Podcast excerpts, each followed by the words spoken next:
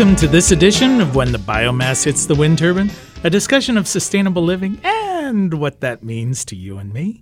I'm Jay Warmke. And I'm Annie Warmke. And today we're going to talk about alternatives to money or how can I be broke? I still have some checks left. Wow. They must be related to my mother. Uh huh. Well, you know, it's funny. uh, That just always reminds me because my uncle, he had this idea that somehow there was a disconnect between the ATM machine and his account.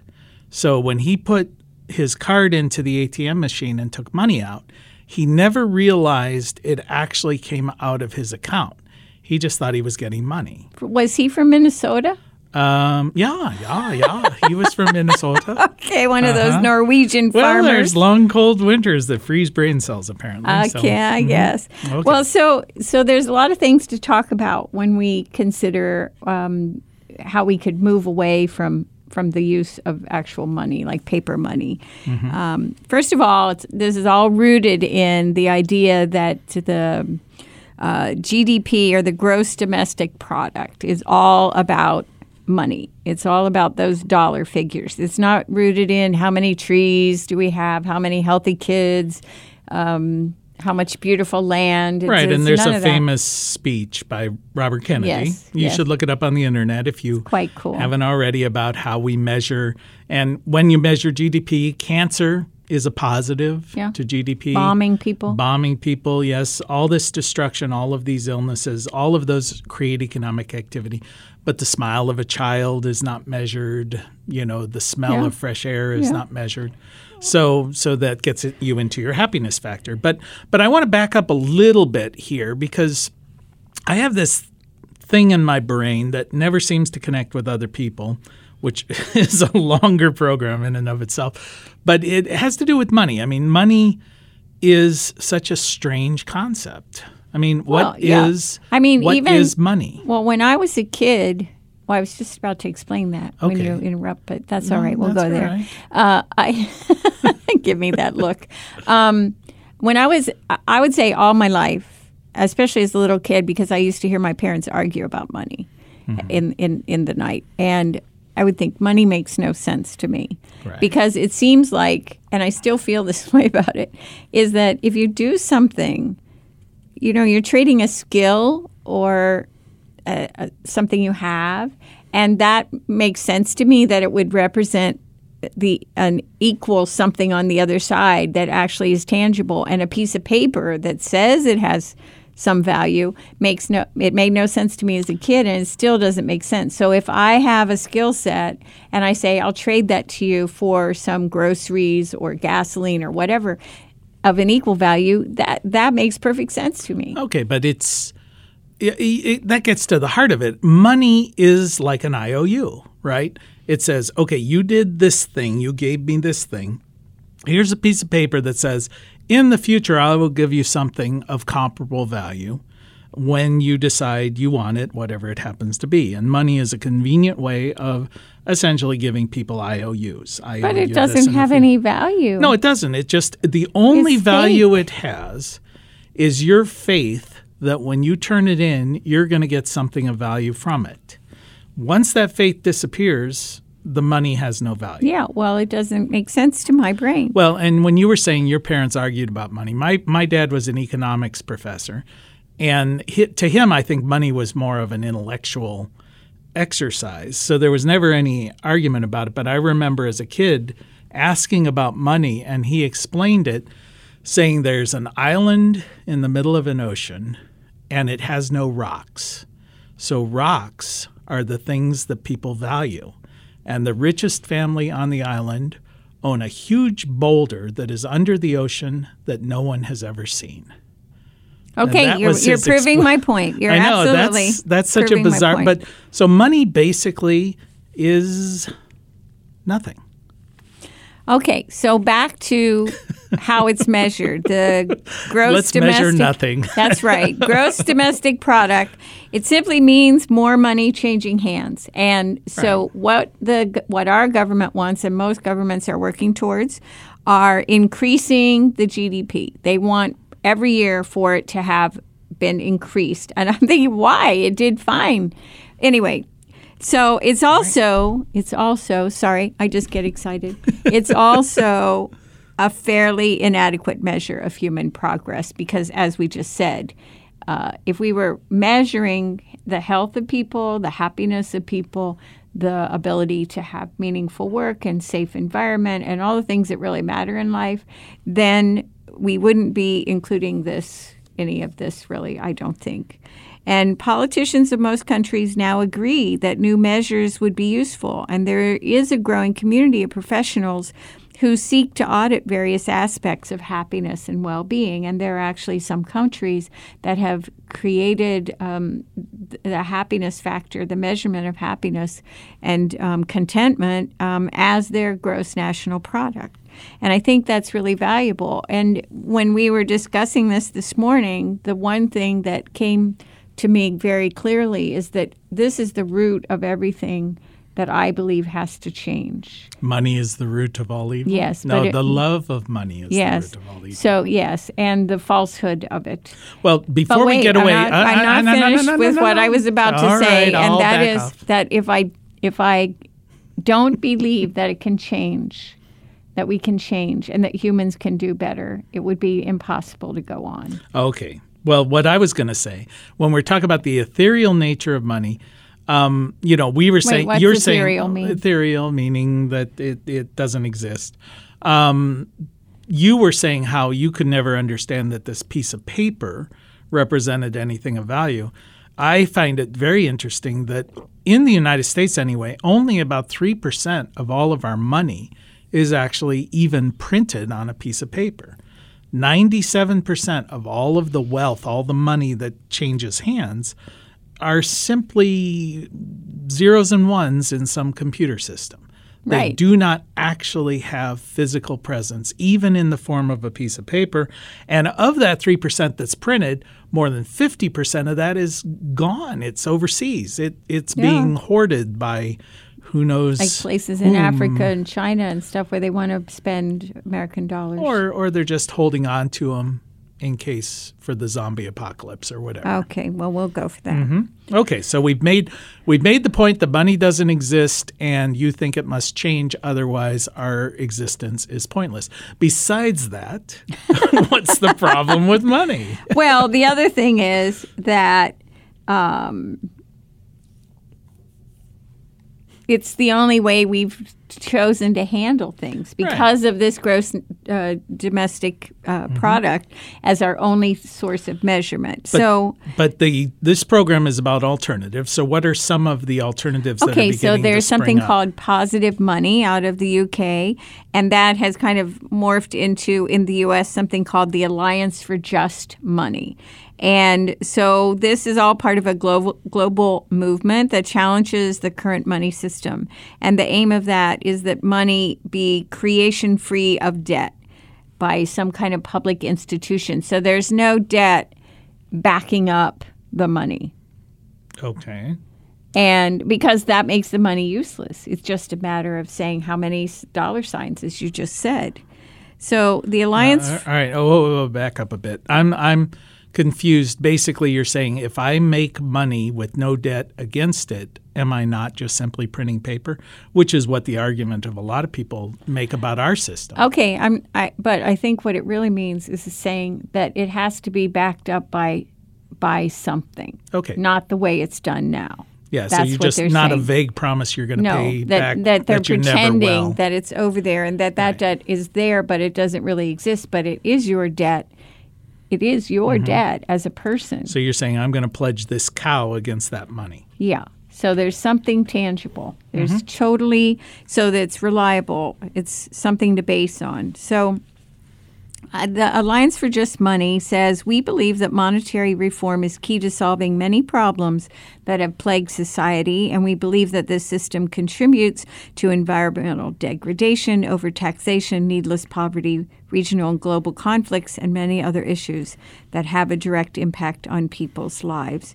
And also that the current system has created many straw man arguments because of the false scarcity of money that our current system promotes. So, their goal as the Alliance is to increase public awareness of these issues and create the political will, which there's the rub right there, to achieve a sovereign debt free money system for the benefit of not just the U.S., but for the benefit of the global community. Okay, so where we're coming from, I think most of us feel viscerally that there is something wrong with our current system. It's a game people are playing designed by those who are profiting from the game. You know, it, it's they're designed to enrich a very small portion of our society, and most people are kind of fall victim of the gamesmanship. We saw that in the economic crash of 2008 and those people that caused the problem were never really punished. So we're all saying, okay, that system feels to me on some level unfair and out of control. So, what are some other alternatives that people are beginning to turn to? Well, let me say that we have a history. We do have history to base some of this change on because we um, Kemp Robertson is somebody who's who's written widely around this issue, and and uh, this person says that currency is in a sense an expression expression of the brand value of a government. So why shouldn't it also be a commercial brand? And so in the past there have been these kinds of things. Uh, during the U.S. Civil War, 1,600 different corporations, and they were mainly private banks uh, issued paper banknotes, and the government only issued coins, a mere 4% of American currency. And this mm-hmm. upended the system. So S and H green stamps when we were kids. Yeah, I remember get these those. stamps. They were great. Yeah, and then there was a catalog, and you could redeem stuff in the catalog, and you would hope like crazy that your mom would, you know, like notice that you put a check mark next to this one fun toy or or something I that. Know, my mom good. always collected plaid stamps. Oh yes, I forgot yeah, about those. those were those were even cooler. They were bigger than those little tiny S and H green stamps. So so the the other term that you see common in this uh, in this discussion of these kinds of things online anyway is something called complementary currency, and um, it's not really a national currency. Um, it's more something that is created mostly locally. Mm-hmm. So complementary currency. What do you think that means, Jay? Complementary currency is when you give someone money, they say, "My, you're good looking." So I'd pay people just to say that. You no, would? Well, I know what what what you were talking about is is like localized currencies that are tied to the U.S. dollar, so they're complementary. For instance, there's the Berkshire uh, currency that they have. What do they call those? Berkshire bucks or something like that. And uh, then there's a money system in Philadelphia uh, that they have, and and so there are other local currencies, but they're ultimately tied back to they're set pegged against the U.S. dollar. Um, so so they're really a way of spreading local economic activity. Well, the way the Berkshire one works is that um, they have what they call Berksh- BerkShares, mm. and so I like Berkshire bu- bucks better. more than 400 Berkshire businesses accept the currency, and 13 banks serve as an as exchange stations for it. And it says the currency distinguishes the local businesses that accept the currency from those that do not, building stronger relationships and greater affinity between right. the business so what community. you're saying is that this economic activity must now be local because no one else is going to accept that. It's no, only that's right. that local. It's only those certain, but but we have a lot of examples of, and just to do a few more in terms of bigger right. business. Before you do that, okay. I am going to give us a station identification. Okay, you go uh-huh, for it. Yeah, free of charge. Uh, you are listening to When the Biomass Hits the Wind Turbine with Jay and Annie Warmke, reminding you once again it is indeed the end of the world as we know it. And thank God. Thank God. Okay, so you were just talking about some local examples of complementary currencies. Um, right. So in Philadelphia, they have something called equal dollars. And they're trying this out as a local currency. So when you sign up to participate, you receive 50 equal dollars. But then to earn more, you have to offer your own possessions in an online marketplace, volunteer, or refer friends. Mm-hmm. So that would be an example. Um, I know um, there are those timeshares, things like that. Were you well, saying time okay, bank? time, no, time bank, time share bank. So, so that's something that's been um, uh, utilized quite broadly in major cities, where you sign up and you have skill sets So you're a plumber, a counselor, a babysitter, house watch, farm sitter, whatever, and then you I don't rem, I, they're all of them are a little bit different. It's not a, a universal thing and how they're run. But so let's say uh, then you have certain skill sets, and they don't really the ones in this area they don't really uh, put a dollar value or say that plumbing is more valuable than house sitting or whatever. So I need a house sitter, so I go to the timeshare bank and um, I have to contribute so many hours in my uh, what I'm sharing in order to have the right to access the the house share. But it seems to me these complementary systems have the same issues as like your dollar bills. You have to believe somebody's going to accept it. Otherwise, it falls apart. So everything is really based on faith, based on how comfortable you are that ultimately you're going to get value for this piece of paper or concept or hour or whatever you want to call it. It's all everything is based on faith. Well, I, I think there, yeah, I think there's some truth to that, but I also think there's things like reciprocity. The human brain um, has this deal, whereas you give me something, and if I'm not a sociopath, I think I have to give something in return. Mm-hmm and not the corporations are they're on the sociopath side for the most part, but um, human beings as a as a their nature tends to be uh, able to honor that reciprocity. So another example would be Starbucks stars. I'm not a fan of Starbucks. Um, but they have so you go there and you've got a card and this is true for yeah. all kinds of businesses yeah, frequent have, flyer all these right, little their brand loyalty loyalty, loyalty mm-hmm, programs right so amazon coins so you mm-hmm. can earn amazon coins and they can be exchanged for kindle fire apps games and in-app items so things that are not even tangible yeah. they're just it's like you said it's kind of out there floating around so some of these, so I guess what I'm getting from what you're saying there is like money, like dollars, it can be good, can be bad. You know, I mean, I, I'm not okay. You've got Starbucks credits or whatever. Okay, that's all fine. Um, but but maybe a local community thing brings a certain I don't know intangible community spirit to this that these other corporate and governmental exchange programs simply can't can't match. There's a there's a I don't know, a pleasantness about it that you're all working towards the same common goal.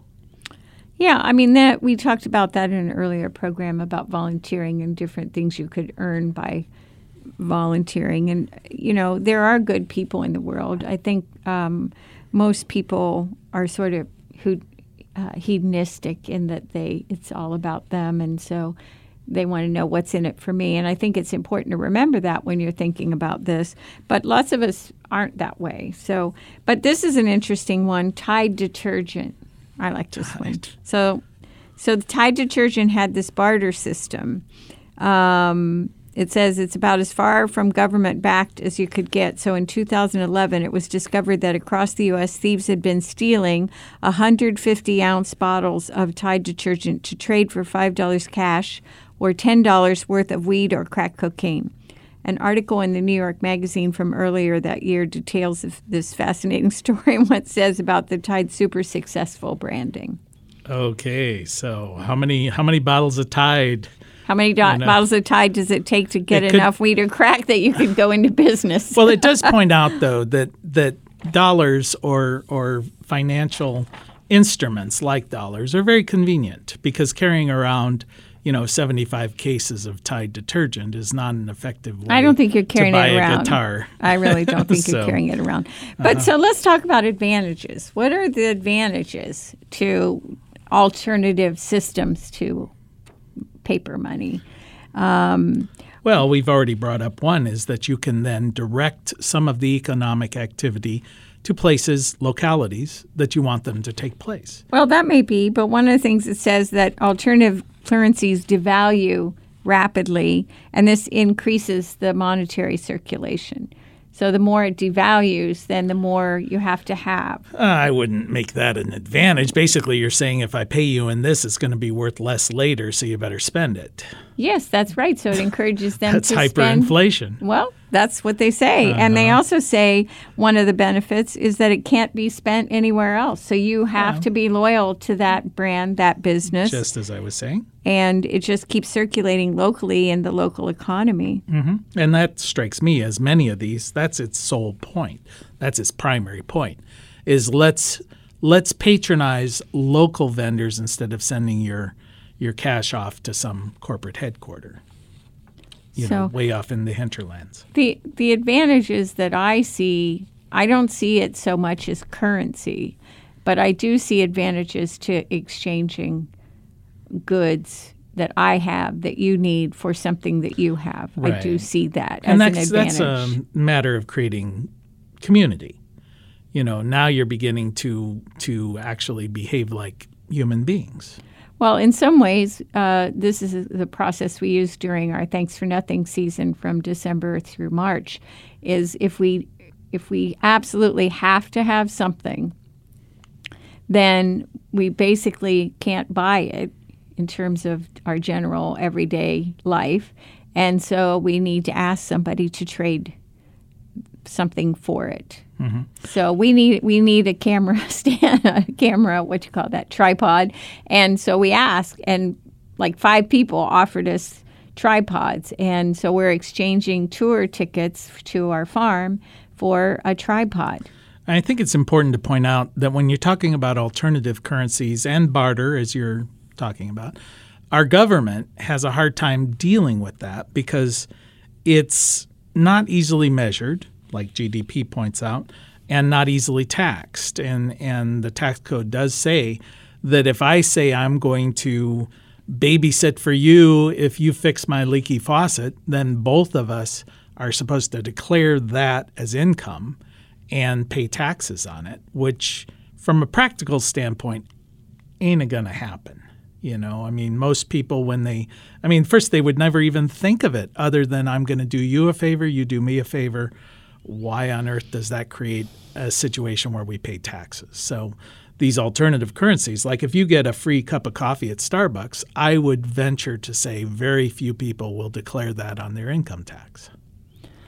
Well, I think the other side of that is that the government doesn't really understand how all that works. And we don't exactly understand because we aren't practiced at how we can do these alternative things. An example would be I don't understand Bitcoin. Yeah. I don't even understand why anybody it's right up there with the you know paper money and it doesn't really exist. It's not really n- there's nothing tangible. And yet i keep getting these things in my email saying if i don't pay them in bitcoins they're going to turn the porn flick over to you. So i'm thinking hey you should. I like to see it myself. Well, and Bitcoin is probably the most widely known alternative currency.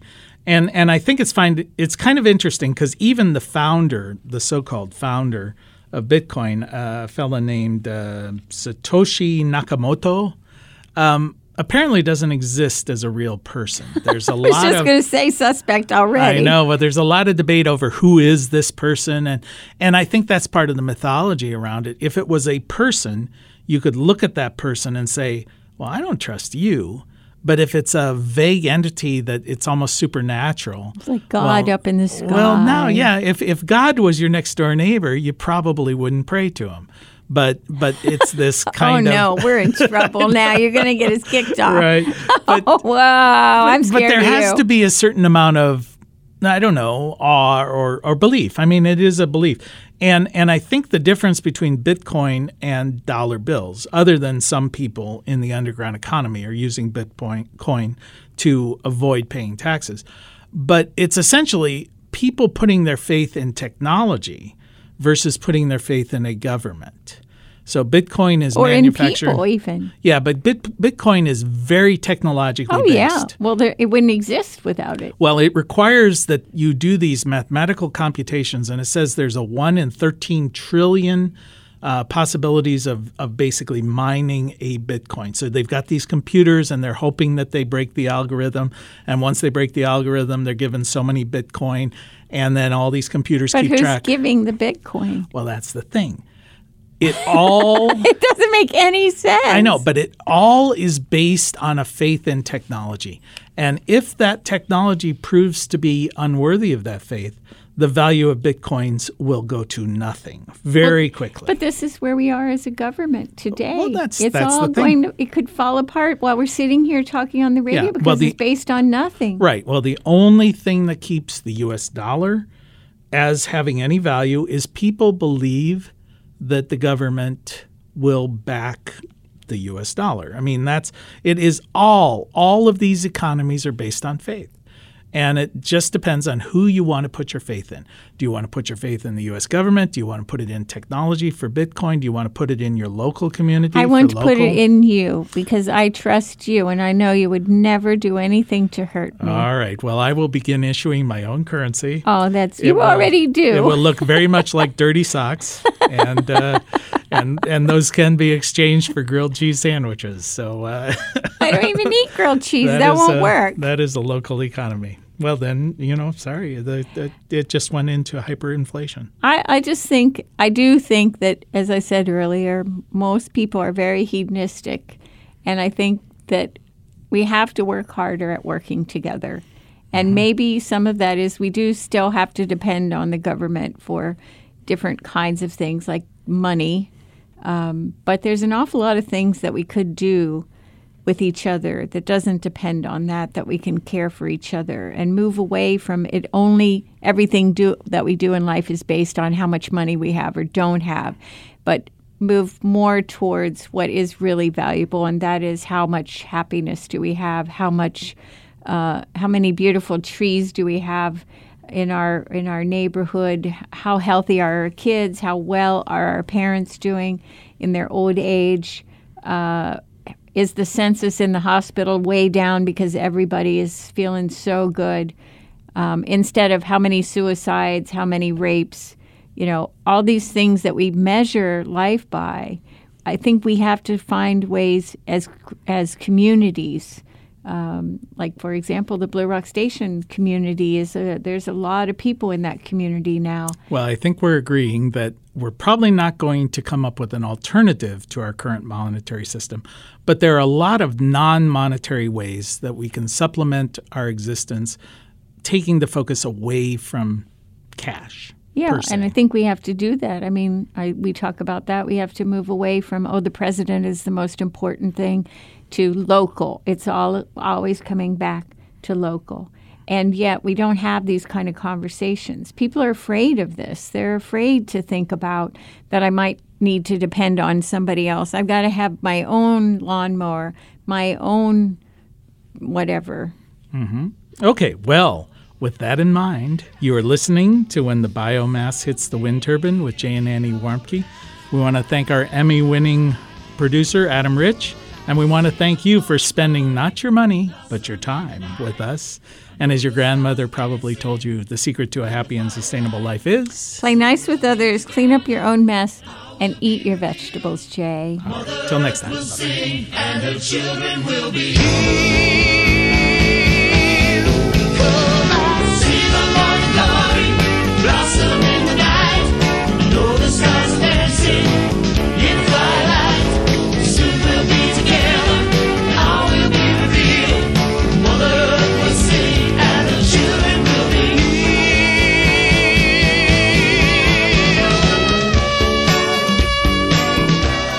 Can find more information on living sustainably in our unsustainable world at bluerockstation.com.